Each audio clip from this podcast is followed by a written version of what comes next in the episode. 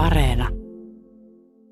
Silloin kun turha odotus tai hylkäys ratkaisee valinnan, mielikuvitus työskentelee tuskan hoputtamana niin kiivaasti, panee niin mielettömän nopeasti kokoon rakkauden tunteen, tunteen, joka on tuskin ehtinyt alkaa, jolta puuttuu muoto ja joka on alun perinkin luonnokseksi aiottu, että äly, joka ei ole pysynyt sydämen vauhdissa, huudahtaa ihmeissään, oletko hullu? Minkä päähänpiston sinä noin päästät itseäsi piinaamaan? Eihän tuo ole todellista elämää. Ja totta tosiaan, ellei petturi sillä hetkellä antaisi kuulua itsestään, jokin mukava ajanviete, joka fyysisesti rauhoittaisi sydäntä, riittäisi sammuttamaan rakkauden. Oli miten oli, Vaiken oleellisesti tarvinnutkaan elämää Albertinin kanssa, se oli käynyt minulle välttämättömäksi. Kun rakastin Germantin herttuatarta, olin vavissut ajatellessani, miten puoleensa vetävä hän oli, paitsi kauneuden myös aseman ja varallisuuden puolesta, sillä tuo vetovoima teki hänet liian vapaaksi antautumaan kenelle halusi, jolloin minä en saisi hänestä kunnon otetta. Albertin oli köyhä, tuntematon ja todennäköisesti halukas menemään naimisiin kanssani. Enkä siltikään ollut saanut häntä kokonaan itselleni. Olipa kyse sitten yhteiskunnallisesta asemasta tai viisaista laskelmista, meillä ei totisesti ole valtaa yli toisen ihmisen elämän. Miksi ei hän ollut tunnustanut, minulla on sellaisia taipumuksia? Silloin olisin luovuttanut ja antanut hänen seurata niitä. Eräässä lukemassani romaanissa esiintyi nainen, joka ei suostunut puhumaan, huolimatta häntä rakastavan miehen hartaista pyynnöistä. Lukiessani olin pitänyt tilannetta järjettömänä. Minä ainakin, niin ajattelin, olisin ensin pakottanut naisen puhumaan, sitten olisimme päässeet yhteisymmärrykseen. Mitä hyötyä turhista vastoinkäymisistä olisi? Mutta nyt tajusin, että me olemme tuomitut takomaan omat vastoinkäymisemme. Turhaamme tahtomme tunnemme, toiset eivät sitä tottele. Ja sittenkin nämä tuskalliset väistämättömät totuudet, jotka hallitsivat meitä, mutta joita emme sokeudeltamme nähneet, totuus tunteistamme, totuus kohtaloistamme. Miten monta kertaa olimmekaan lausuneet ne julki, tietämättämme, tahtomattamme, jyrkin sanoin, joita pidimme valheellisina – mutta jotka jälkeenpäin osoittautuivat profeetallisiksi. Muistin hyvin kaikenlaista, mitä kumpikin olimme lausuneet, tuntematta sanoihimme sisältyvää totuutta. Muistin, mitä olimme lausuneet vieläpä siinä uskossa, että esitimme toisillemme komentiaa. Mutta sanojemme valheellisuus oli kovin rajoittunutta ja säälittävää verrattuna siihen, mitä ne tietämättämme paljastivat.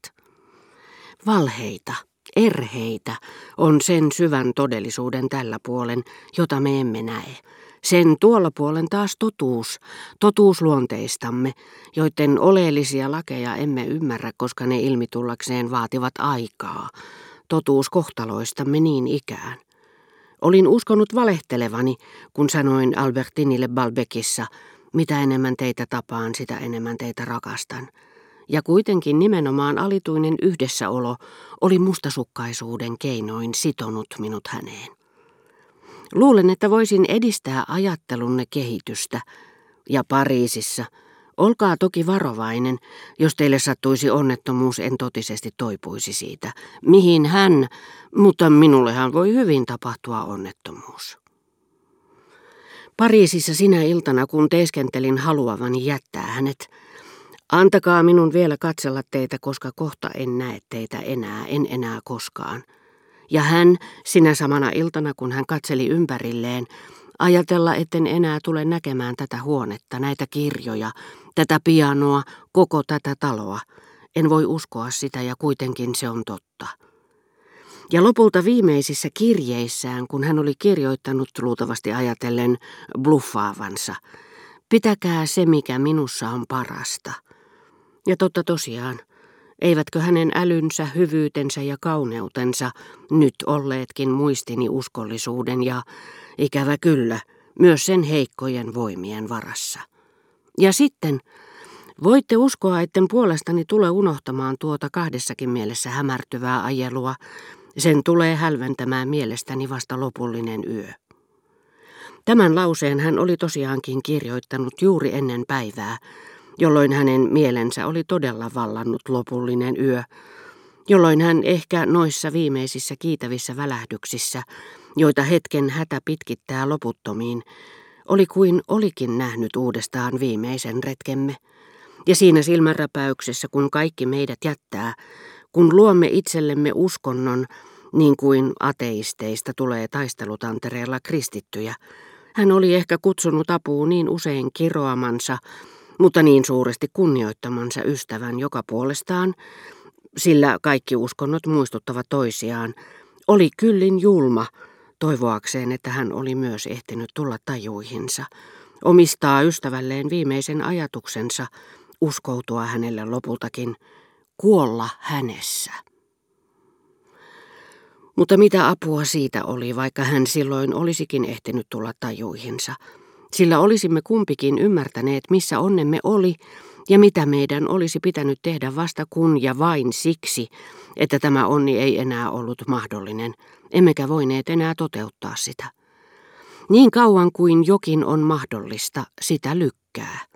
Suunnitelma tuntuu houkuttelevalta ja näennäisen helpolta toteuttaa vain mielikuvituksen ihanteellisessa tyhjössä, jossa se säästyy todellisuuden raskauttavalta rumuudelta. Ajatus tulevasta kuolemasta on julmempi kuin kuolema, mutta ei niin julma kuin tietoisuus toisen kuolemasta, siitä, että todellisuus on tasaantunut nieltyään elävän olennon. Ja leviää nyt hänen kohdallaan vailla virettäkään, todellisuus, josta tämä ihminen on suljettu pois, jossa ei ole enää mitään tahtoa, ei tuntemusta, ja josta käsin on yhtä vaikeata päätellä, että tämä henkilö on elänyt – kuin ajatella, että hänen elämänsä vielä vallan tuore muisto on verrattavissa niihin epämääräisiin mielikuviin ja muistoihin, joita meillä on lukemiemme romaanien henkilöistä. Siitä olin sentään onnellinen, että hän oli ennen kuolemaansa kirjoittanut minulle tuon kirjeen, ja ennen kaikkea lähettänyt viimeisen sähkösanomansa, joka todisti, että hän olisi palannut, jos olisi saanut elää. Se tuntui paitsi armeliaammalta, myös kauniimmalta. Oli kuin tapaus olisi ollut epätäydellinen ilman tätä sähkösanomaa, vaikuttanut vähemmän taiteelliselta ja kohtalonomaiselta.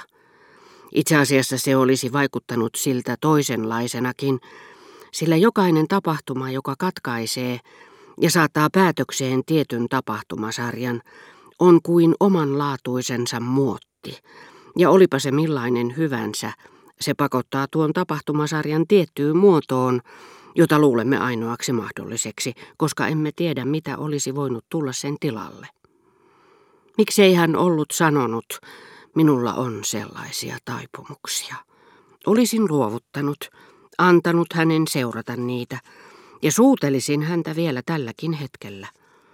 Miten murheellista olikaan muistaa, että Albertin oli valehdellut minulle vannoessaan kolme päivää ennen lähtöään, ettei ollut koskaan ollut neitivään töin ystävättären kanssa sellaisessa suhteessa, vaikka hänen punastumisensa oli samalla hetkellä tunnustanut kaiken.